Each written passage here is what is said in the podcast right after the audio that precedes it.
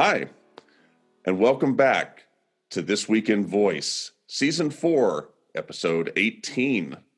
We're getting deep into Season 4 now. I'm getting tired. My, uh, my dress code is waning if you're watching on YouTube. um, thank you for joining us. If you're watching on YouTube, if you're listening on Voice First FM or major podcast providers, we appreciate you. As always, um, today is Thursday, March the 5th. My name is Bradley Metrock. I'm CEO of a company called Score Publishing based in Nashville, Tennessee. We're very pleased to have two phenomenal guests today. I'm going to start with Rupal Patel. Rupal, say hello. Hi, everyone. My name is Rupal. Tell us who you are. Tell us what you do. VocaliD is super interesting. Tell us, tell us all about it. sure. Um, so VocaliD is a, a, voice AI company, and what we do is we create uh, synthetic voices, um, uh, AI voices that can be used to turn any content into uh, a voiced sample. So we know that audio is um, is such a big deal these days with uh, smart speakers and all sorts of applications that both you speak to and they speak back to you. And we believe that it's really important for that voice that um, is used by the product or the company to sound like um, a unique individual um, and also to really um, feel some kind of synergy with the population that it's trying to reach. Uh, we got our start making voices uh, for people who couldn't speak, and they were given sort of generic voices to use despite how old they were, their age, their gender, and so on. Um, and yet, uh, each each of us has a unique voice that tells a story about who we are, and so we um, we got our start really doing that and that's really uh, the backbone of the technology that we built initially was to create unique voices for those who are either losing their voice or who never had a voice to begin with Rupal, y'all are doing amazing work. Uh, you won a big award at Project Voice, a lot of recognition there, uh, as well as from many other sources. Um, congratulations on all of your success. Thank you for making time for us today. We greatly appreciate it. My pleasure to be here. Thank you. Our second guest is Mike Tatum of Spokestack. Mike, say hello. Hello. Uh, I'm Mike Tatum. I'm the CEO and co founder of Spokestack. Uh, we build conversational interfaces for mobile apps. So we're trying to help people who are uh, in the car or on the go or running be able to speak to their phone, open their favorite app, and get the information they need back from that. And so we have a collection of open source libraries and uh, services, our own TTS service to help um, brands build their own voice. Mike, you've been around the block a time or two. And you uh, introduced uh, Spokestack at Project Voice, uh, which was super cool. Um, thank you for making the time for us today as well. Absolutely. With that, we'll get to the news. Story number one, our VoiceBot.ai story of the week. As I say every week, if you don't know what VoiceBot.ai is, you are doing a lot of things wrong. Pause the podcast, go find out, come back. Mycroft AI's legal war against patent troll heats up. Now, Mycroft is a really interesting group. Um, have taken on the tall task of creating an independent voice assistant um, and um, really being a pioneer from the standpoint of the the of championing the the value proposition of privacy and data security years before the mainstream media really caught up and that really that's that's one in every two stories now is about it.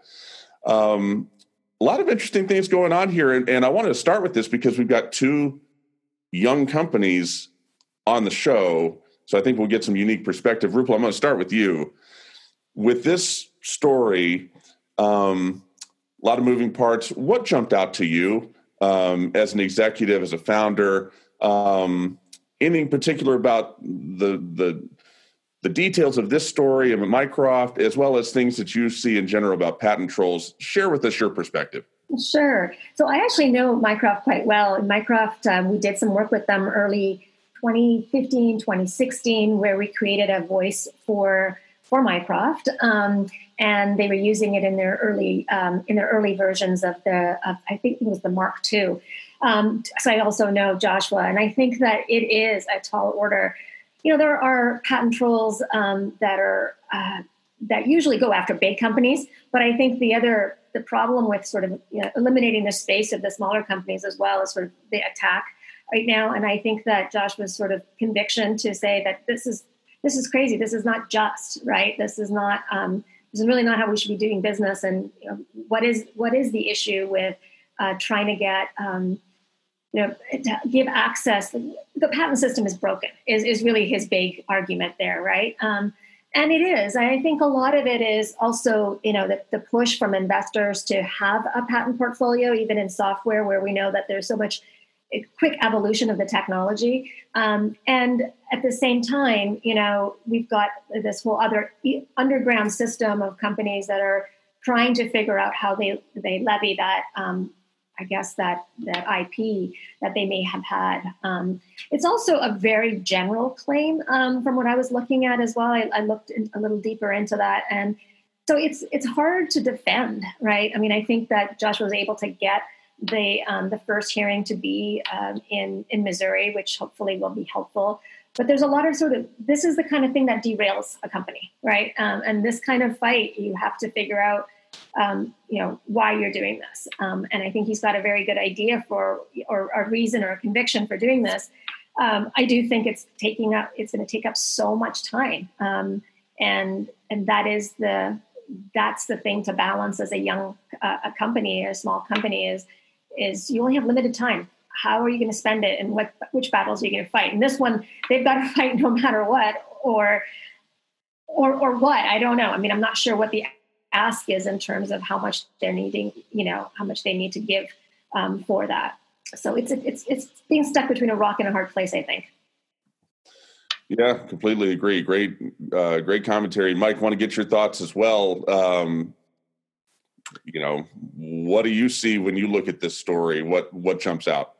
No, I'll echo what Rupal said. I mean, uh, it's really tough as a as a young company to you know focus just on finding product market fit and growth. Right, Mycroft's been around for several years and it definitely made a lot of traction. But I, you know, I'm sure they're still focused on growth, and to be able having to deal with this is going to take a lot of time and resources. So I, I feel for them, and I also agree that the um, the patent systems broke. Uh, our executive chairman uh, was involved with a company called RPX, which actually used, you know, would, would, work with bigger companies to roll patents together so that you could be a little bit more defensible um, against all these claims. I mean, as you said early in the show, you know, I've been around a while, and I'm, you know, having been involved with a couple of different, you know, early digital music businesses, and I remember just the trolls coming out in waves, and it's just so distracting and such uh, a barrier to innovation. And still trying to, you know, all of us are still trying to figure out what the right you know um, services are, what the right products are, what the right you know uh, you know processes should be. Much less having to deal with like patents that are potentially 10, 15, 20 years old that are super general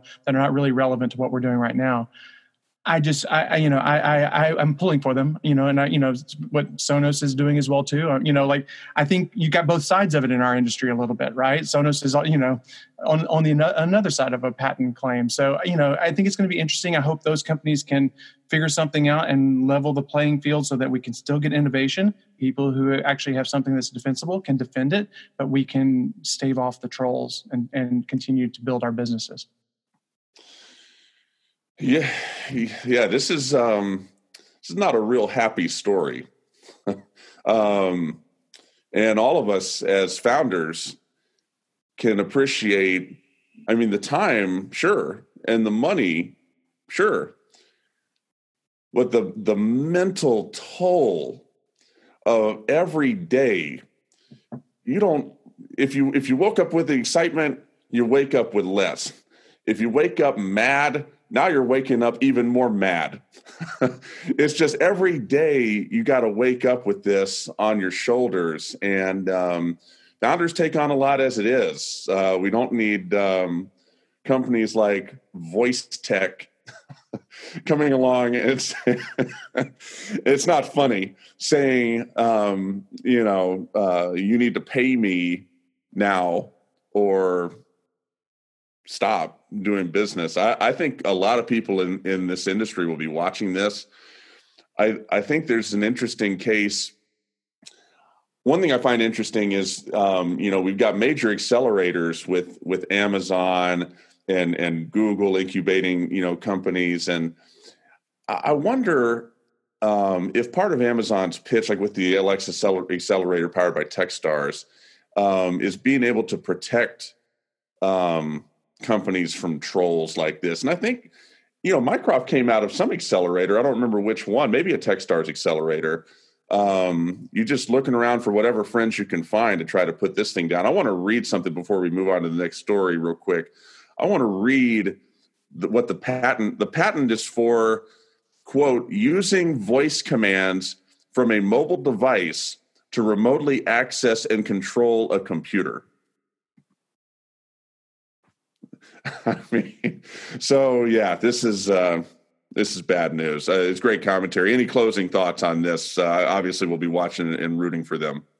Well, I think the one thing is too that um, that's that affects so many other applications where you are actually using voice-based access, you know, voice-based communication, right? Um, and I don't even believe that Mycroft uses a mobile device. They use their speaker, um, the smart speakers, or whatever they want to call it. Um, so, you know, how much is that infringement? How are they interpreting this? You know, um, or how is the the voice tech um, lawyers interpreting this? I think that there's, there's so it's so gray, it's so fuzzy. Um, and I mean, Mycroft is is sort of a small target in comparison to all the other companies that are are already in the space accessing voice through a mobile device. So, um, I mean, you could say, why not go? Why not go after something with a deeper pockets? And is this just the first try along many? And I think that's later in that report as well. Yeah, I mean, I, I think that's exactly right. I mean, typically, what these guys try to do is they try to get one little foothold right? And try to build the case for that they've been able to defend the patent. So they picked on, in their mind, the weakest potential victory, right? So that they can continue to build on that. Because obviously, if this was something they really felt they had um, the wherewithal and, and, and, you know, and they could go after people, you'd go after Apple, you'd go after Google, right? And they're trying to build up to that. So I think you might find, and I wouldn't be surprised, kind of per my reference to, you know, uh, RPX, that some of these companies, they have thousands of patents right? And they might be able to come in and you know step into this and help defend Mycroft or put, pull some resources behind them just to make this troll go away and not be a problem for them anymore. Who knows? We'll see. We'll see what happens. I'd like to see um, you know uh, a, a, number of companies kind of rally to their defense and, and pull together resources and and you know kick these guys to the side and make sure that you know we get further definition on what they're trying to do and what they are what they think is defensible and what they should pull for but this thing's too generic and it's too disruptive for everybody to continue to go forward yeah we'll keep an eye on this and uh, yeah um, well, we needed to start with it and get it out of the way, I suppose. But yeah, we'll be rooting for him. And uh, I do feel like they probably picked on the wrong guy because Montgomery is a he's a he's he's a uh, he's not going to go down easily. Um, and so uh, yeah, uh, we'll looking forward to seeing hopefully what uh, will be his success in in defending that.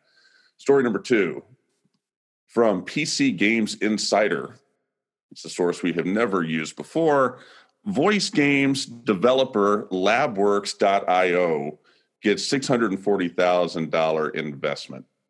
Now, this is an interesting one as well um, because it's sort of continuing in this drumbeat of uh, funding m&a you know investment class stuff going on in the space uh, as it continues to escalate mike i'm going to start with you um, what what about this uh, jumps out at you, uh, either about LabWorks' business model or about the funding or about funding of the space in general? Share with me your thoughts as you looked at this article. Sure. No, I um, I was encouraged to actually see that. I think Lab, what LabWorks is doing is really interesting. I mean, Volley also is another company that's you know are already out there establishing themselves not only on smart speakers but on mobile devices. They have games in that space. And you know, um, at least in our business, we've actually already started to have conversations with companies that want to bring um, the, you know their smart speaker uh, voice based game over to mobile, or companies that already have mobile games starting to bring voice to it. And I think that you can see you're going to see some massive breakout hits. Um, you know, you guys remember Heads Up? Remember when you'd walk around and everybody was doing the, the mobile phone to their head? You know. It's a fantastic game because it's it's interactive. It's not, you know, I mean, I've got kids, right? And like you see them every, you know, like they're just heads down to the phone and it's just one on one. Heads up actually broke that that model, right? And kind of broke open the wall of here's a mobile computing device that I can use in a social setting. And I think voice has that same sort of uh, capability to make it more communal and make a more enjoyable kind of group experience. And I think you're going to see like wildly successful new uh, ideas that um, you know kind of come from some of the adventure game segments that we've seen in the past some of the chat games uh, we've seen uh, start to use uh, original voices and and um, and start to use mobile and tablets as a way to create a uh, atmosphere for one to five to seven people in a room to enjoy a game experience. So I think it's a, I think it's going to be a huge market. I think it's going to be a huge market for voice uh, on mobile. Excellent, Rupal. Your thoughts? Yeah, I think it's exciting to see um, the sort of voice activation aspect of it because I think a lot of games haven't necessarily had that um, multiplayer as well. I think that's really exciting. Um, I think the one question I have is is really like what kinds of new kinds of interactions is, is this going to um, start to get us to engage in. So like you know what Mike mentioned in terms of heads up, like it was it was great because it sort of changed the paradigm of like the you know what we were doing and kind of brought in what we did with board games into the space of what we do when we're together, right?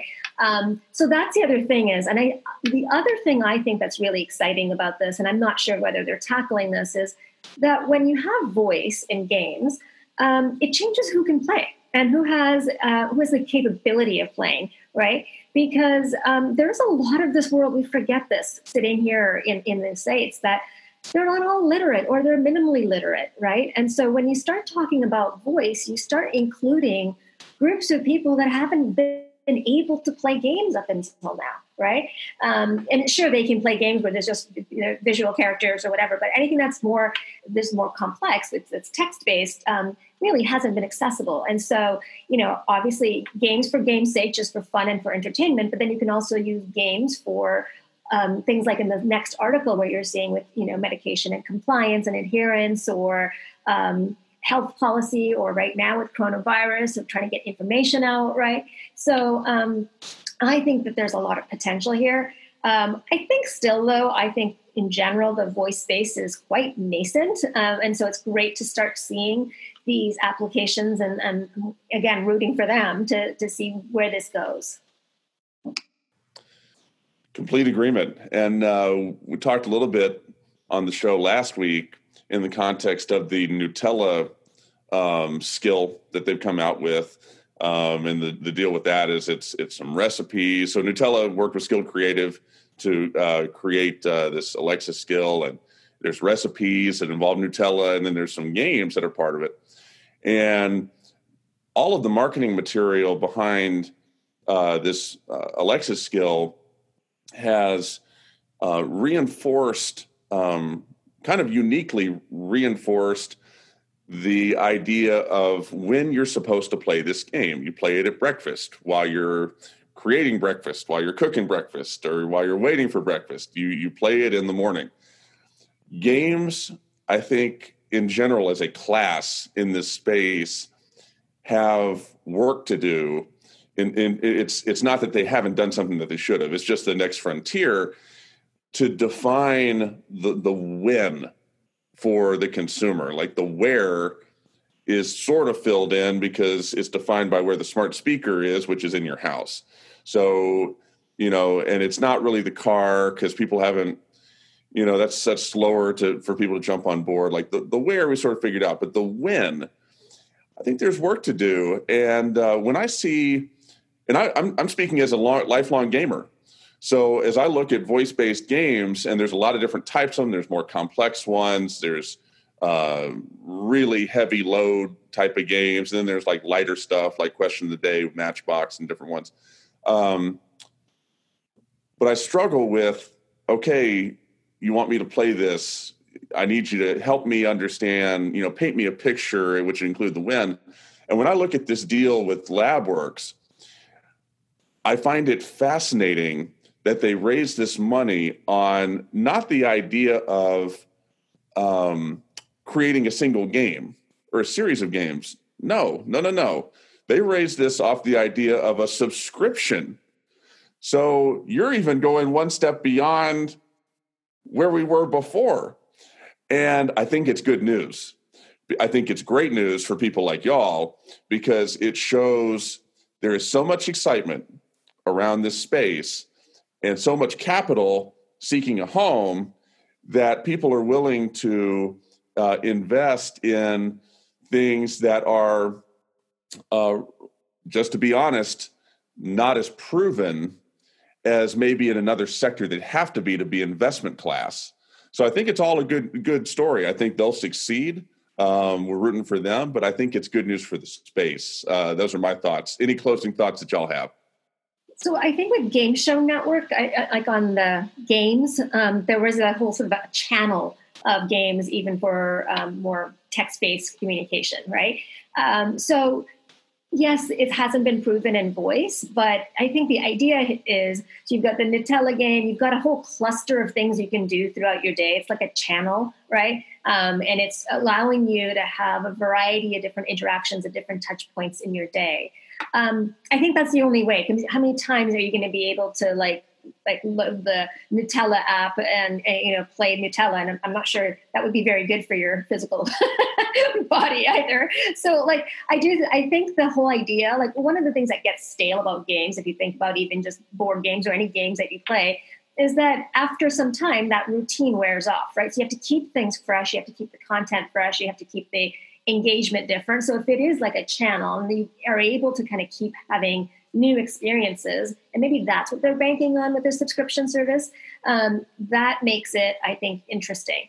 The, the, problem is the way that games are typically made right now is that sort of one game, right? Or um, so I, I, don't know how they're going to bring together a variety of different providers and content it's really content at the end of the day that is going to be the king in this area, right? So those are my thoughts about how I'm, I'm, watching it carefully because I do think that right now they're talking about voice activation, but I do think the next step will be about what we care about is well, what is a voice coming back at you? Especially if you're playing this game throughout the whole day, you cannot have the same voice you listen to all day.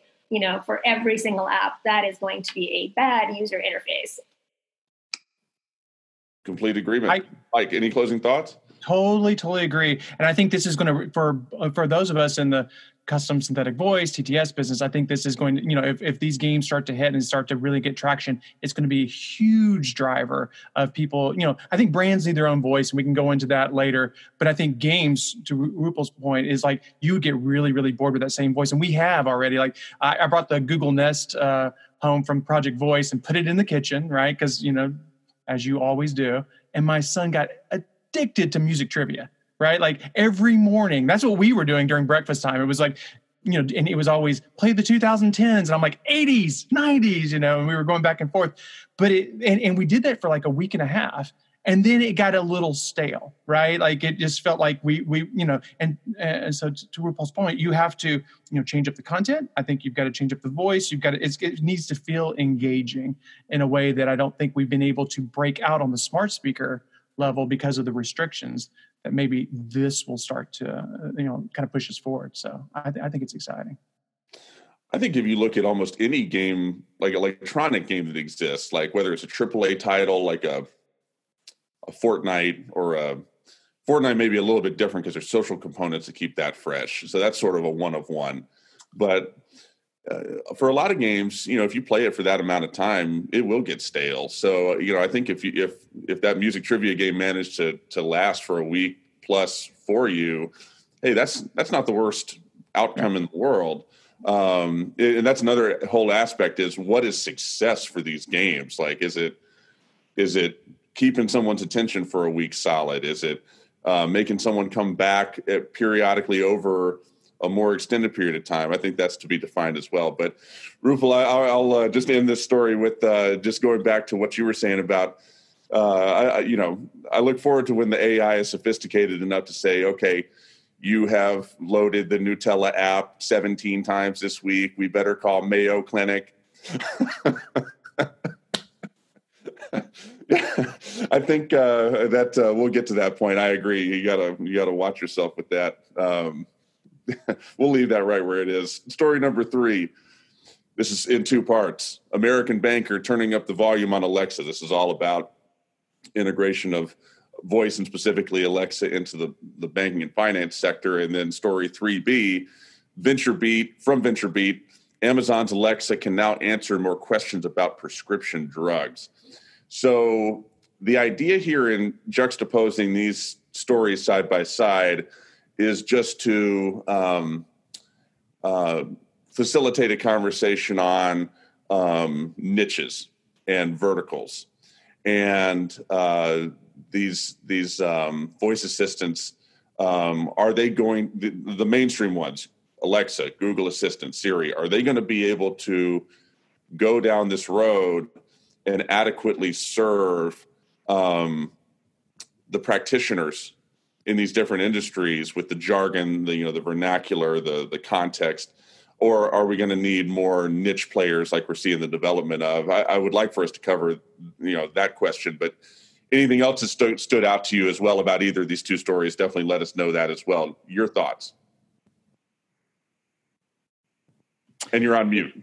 Yeah, yeah. So I'll no, I'll I'll start. Um, I you know okay. the thing the thing I think that's um, going to be challenging, at least in the finance se- sector, is how do you authenticate who's talking, right? And how you know, and I think we've talked about that, and you've, you've seen all the all these issues, and so, and I also just think there's going to be a certain amount of um, hesitancy both uh, uh, you know with the consumer and with institutions to have a third party in in between right so i that's that, you know when i look when i look at that that segment i i just don't, i don't know how that shakes out right i know that almost all the inbound a lot of we're getting a lot of uh, inbounds and a lot of um, requests around finance and that and we seem to get into privacy issues pretty quickly um, and so, you know, and that's still an area that I think, you know, we don't have the rules, regulations. What, what are the best practices or policies for voice in that segment? And I think that's going to be a barrier for finance breaking out. Um, that's that's my personal opinion on that.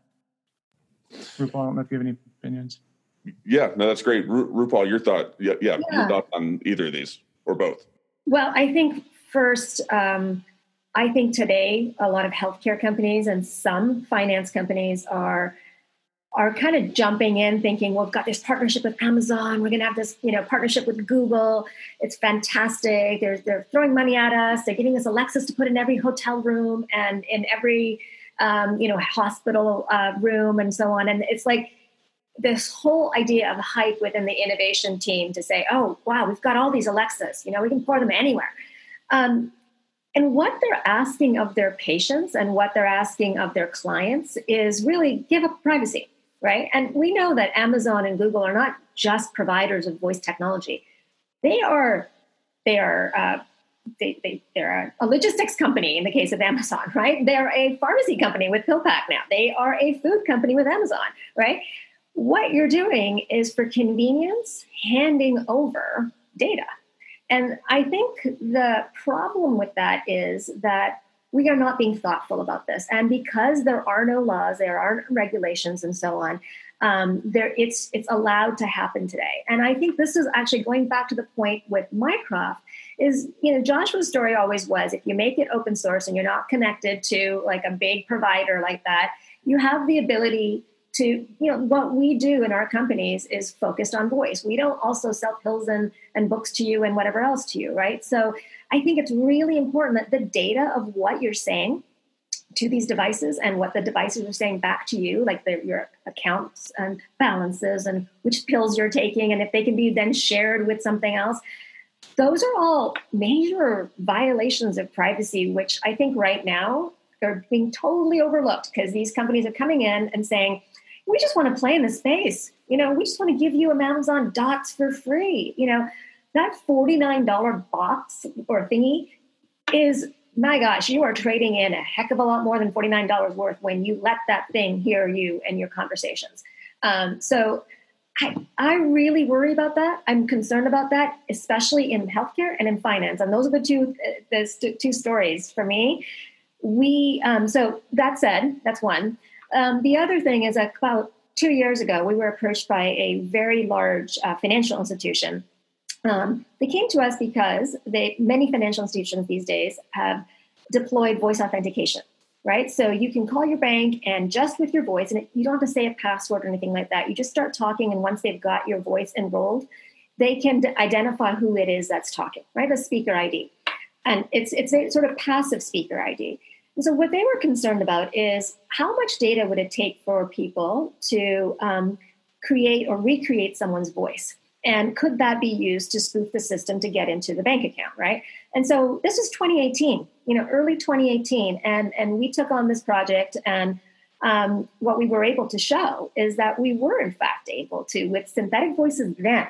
We're not even talking about the ones that we can make today back you know early early days of deep neural network based technology we were able to take data from you know as little as a few minutes of data and create a voice that was able to go through the voice authentication system. And we went back to the bank and we said, okay, this is what we were able to do. And we even created then afterwards the capabilities of being able to identify between synthetic and human voices and so on. And at that point, they said to us, and we, we spoke to a lot, a lot, a lot of different major banks in this country, right? And and the the response was voice hacking is not really big enough for us to be concerned about it, right?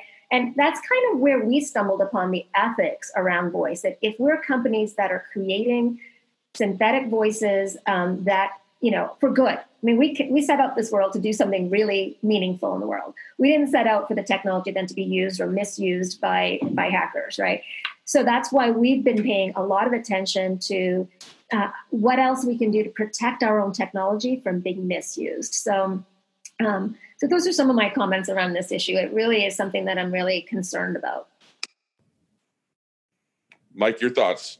Uh, yeah, I, I, I, agree with all that. There's a lot to that. Mike, you, your your comments. Yeah, no. So I and I think so. For me, uh, and Rupal and, and, VocaliD have been in this a lot longer than I have, and seen and thought about this a lot, a lot more than we have. You know, we started off in this smart speaker space, and so we're just kind of coming through but you know just it doesn't take a whole lot of searching to find out that you can very quickly trick, uh, trick voice id i mean it's it's you know we can take less than three or four or five minutes of data and it sounds very much like you and you can absolutely could you know be able to spoof something. And i think finance has its own issues. With healthcare i'm a little bit more hopeful um b- you know basically because you know companies like ours um, you know, and companies like Mycroft and, and you know Snips before them were able to do some domain specific ASR on device, some specific NLU on device. So that's keeping that data within that device. And I think, you know, and I was talking to uh, Julie Daniel Davis um, a couple of weeks ago about education. Education has the same, you know, uh, issues where,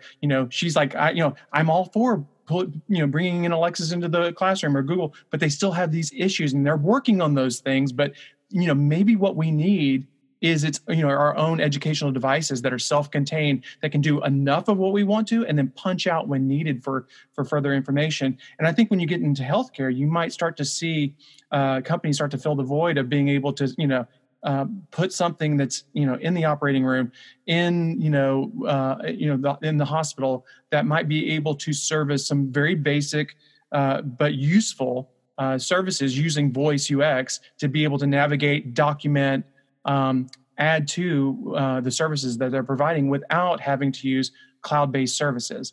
Um, you know, I think for right now, you know, these, you know, some of the work that we're doing, we only have to punch out to the cloud for TTS, and then there's a potential where we actually put something, you know, put the, you know, a, server and TTS inside the firewall, so the whole experience is actually with, behind the firewall and we're not going to be able to tell you you know how, how far it is to the moon or do you know do all these kind of ra- random general ais i don't think um, healthcare needs those, right? If you're, you know, going into an allergist, they just need to have the domain of allergies to be able to serve, right? Or and so uh, I'm a little bit more hopeful that actually I think voice uh, can have an impact in education, in healthcare, and maybe even in commerce in a way that doesn't have to be reliant on you know cloud services, third party that can actually be self-contained. I think that's probably the next three to five years where I think we'll start to see some traction.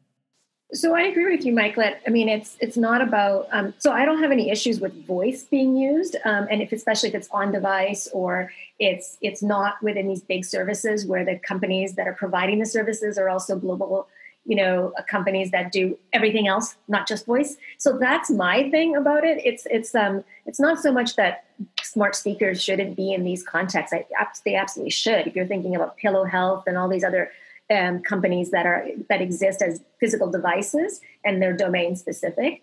Um, I'm more concerned about the broader aspects of of using a um, kind of a general purpose technology or general purpose hardware in these different domains.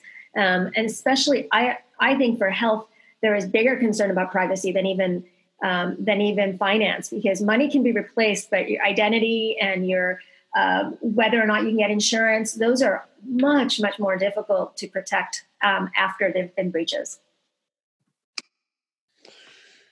That's great, great commentary all the way around there. I, I, um, Rupal, going back to just talking about the fact that there's an absence of regulation um, you know, and and I think that uh, we all can agree, um, and it's interesting for it to be true that we all can agree.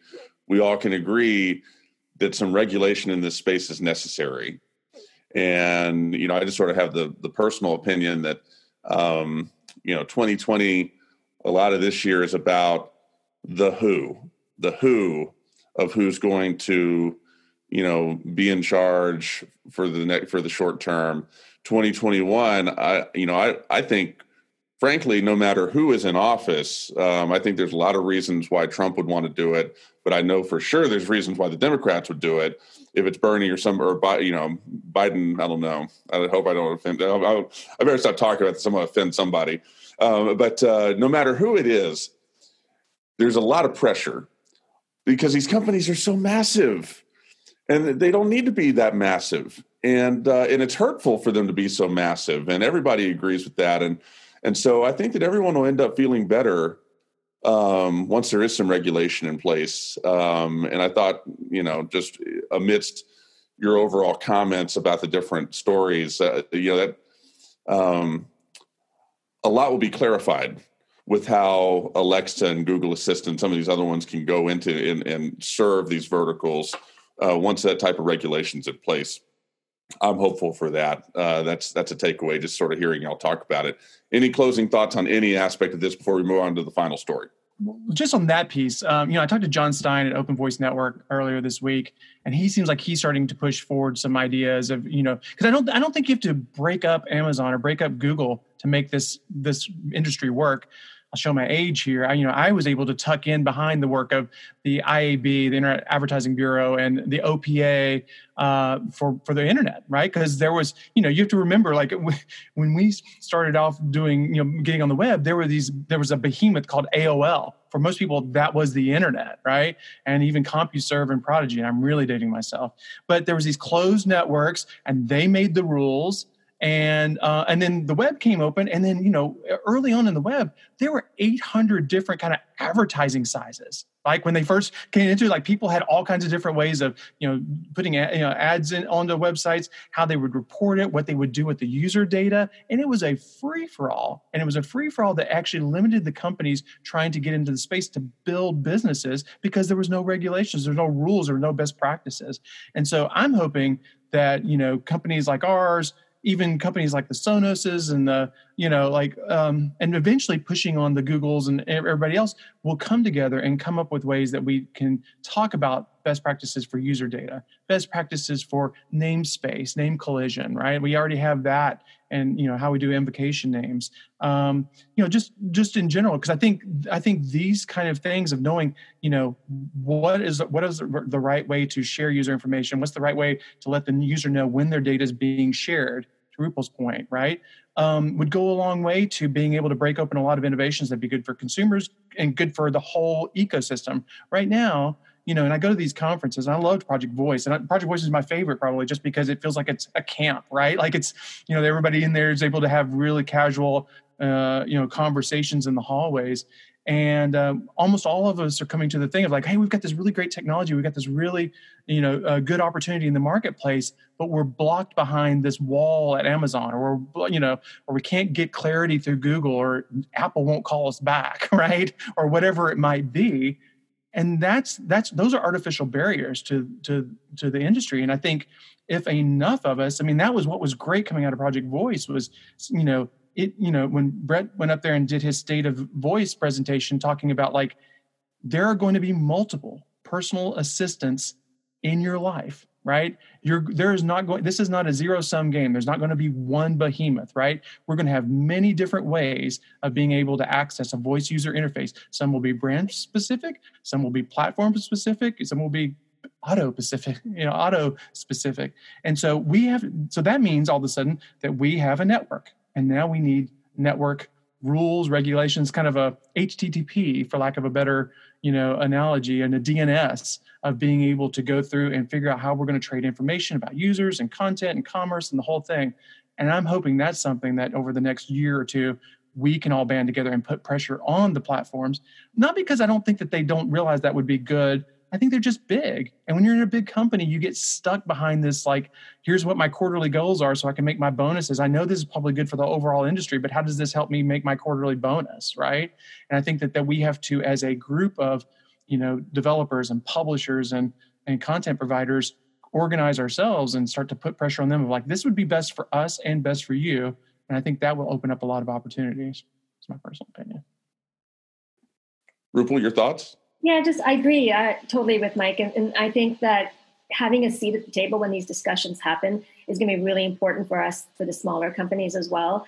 Um, primarily because we probably have the most to lose with regulations when you when we saw gdpr you know being rolled out um, all the big companies it was just no big deal i mean for smaller companies like us it was like it was work it was time it was, and it's oftentimes it's it's sort of it really does some some regulations for regulation's sake can bog down innovation. So we have to figure out what is necessary um, and there's a lot of things already in place that could be used um, that don't require new regulations. We just kind of have to figure out what are the what are the rules of play here and what are best practices? And and i do think that it's going to be important that us um, the developers of this technology are are really thinking not only about all the good that we want to create in the world, but also the potential mishaps ahead of time, um, and not by us, but by uh, bad actors. And so I think if we're not aware of this, um, there could be imposing uh, or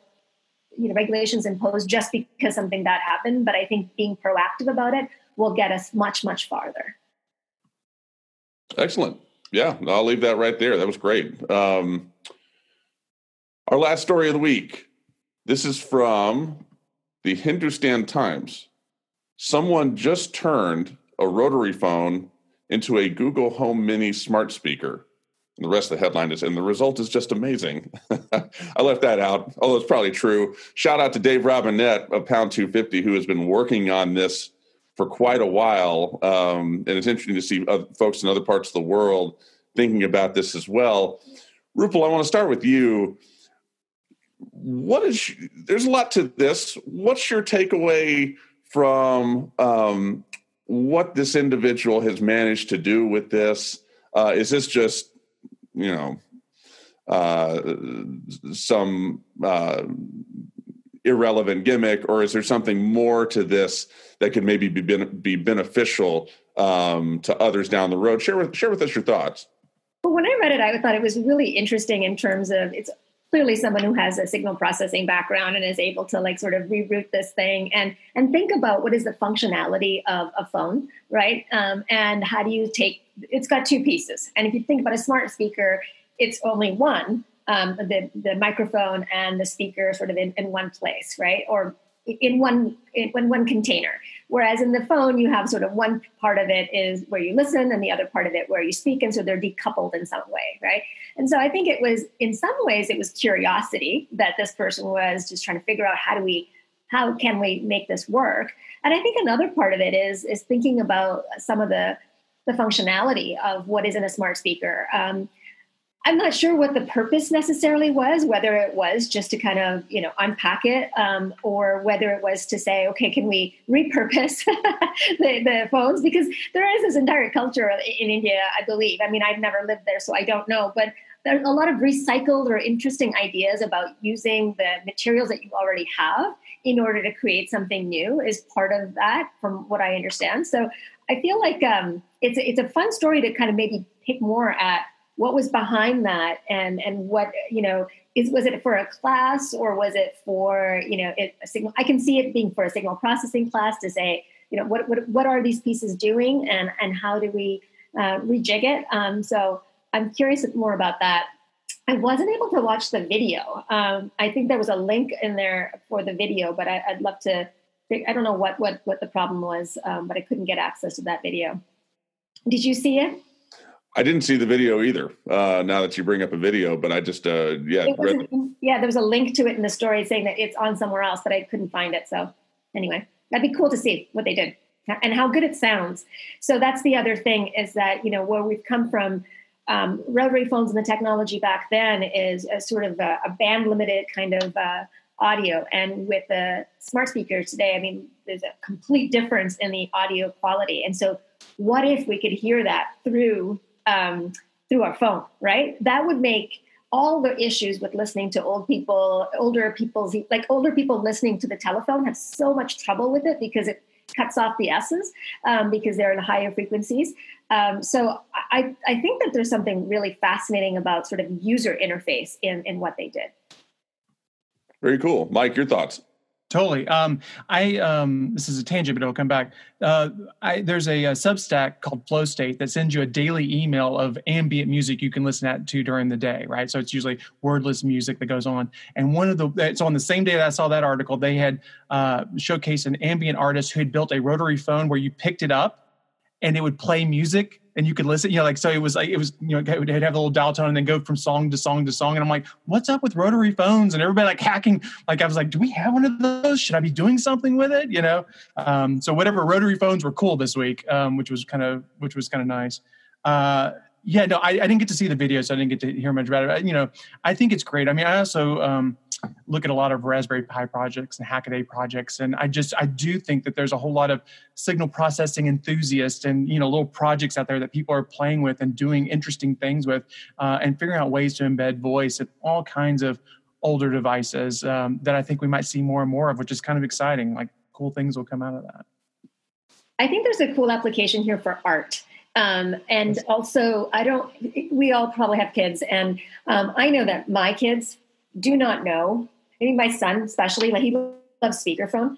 Um, and like doing this, you know, it comes natural to us, right? To, to do this. It does not come natural to them. This is what comes natural to them, right? They talk like this to their phones. They do not talk like this. And we, I still kind of sometimes do that, right? I'm so glad you said that because my kids, you know, it's always when the grandparents call and I take it there and they just grab it and put it on speaker. And when they start walking around, I'm like, you put it on your head. No, they don't know it. It's like that video. Do you remember a couple years ago where the, the parents brought in the rotary phone and they tried to get their kids to dial on it and they couldn't figure it out? Right it's just a totally different concept for them. I also think too, like, um, and once you know, and I've got a 15 year old daughter she it's only AirPods. Like that's how conversations exist, right? Mm-hmm. Like there's no picking up the phone. Phone that's that's not cool. That's so you know two thousands. Yeah. You know. You're assuming that someone picks up the phone at all, yes. which uh, right, right. From everything I've seen, including my own uh, phone patterns, I mean, if I can, if I could disable the phone on this thing, I probably would. and so, you know, um, oh, Mike, you're on, you're on mute. Oh, I was gonna say, I don't know how about you guys. I get so angry when somebody leaves me a voicemail now. Like, oh, oh, I, oh I'm way, way past that. I, I, just leave my voicemail full and I don't delete anything. So you, you don't, that option is now taken off the table. Oh boy, I really like voice guys. I don't know. you like getting a voicemail? Yeah i get to hear their voice you know their actual voice instead of reading that stuff i mean especially as my eyes start to get like tired toward the end of the day after staring at the screen forever i'm like okay a human being an actual person with a connected voice you know it's, it's kind of nice uh yes mayo clinic we we need to get someone to see people Patel uh, no, that's cool. To to to each their own. Uh, yeah, I, I uh, so you you're you're that you're that two percent on that on that chart I see. Um, but uh, no, I'm just giving you grief. That you know, the phone the phone is uh, it's hard to tell if it's dying or if it's only becoming more important. Um, so I don't I don't know. Smart speakers have sort of obscured that for us. I think that's one of the things with this article is um, you know I I look at this and I thought this thing was dying uh, maybe a year or two ago. And now I look at it, I'm like, well, who's to say? Uh, but nevertheless, cool thing that they managed to put together. Rupal, Mike, thank you both very, very much for being part of This Week in Voice with us, for sharing not just your time, uh, but your expertise and, and your experience with me and the audience as well. It's greatly appreciated. Thank you. Thanks for having us. It was exciting. Thank- Great to talk about this. Yeah, thanks, Bradley. It's a pleasure to be on. Thanks for having us. For This Week in Voice, Season 4, Episode 18. Thank you for listening or watching if you're watching on YouTube. Until next time.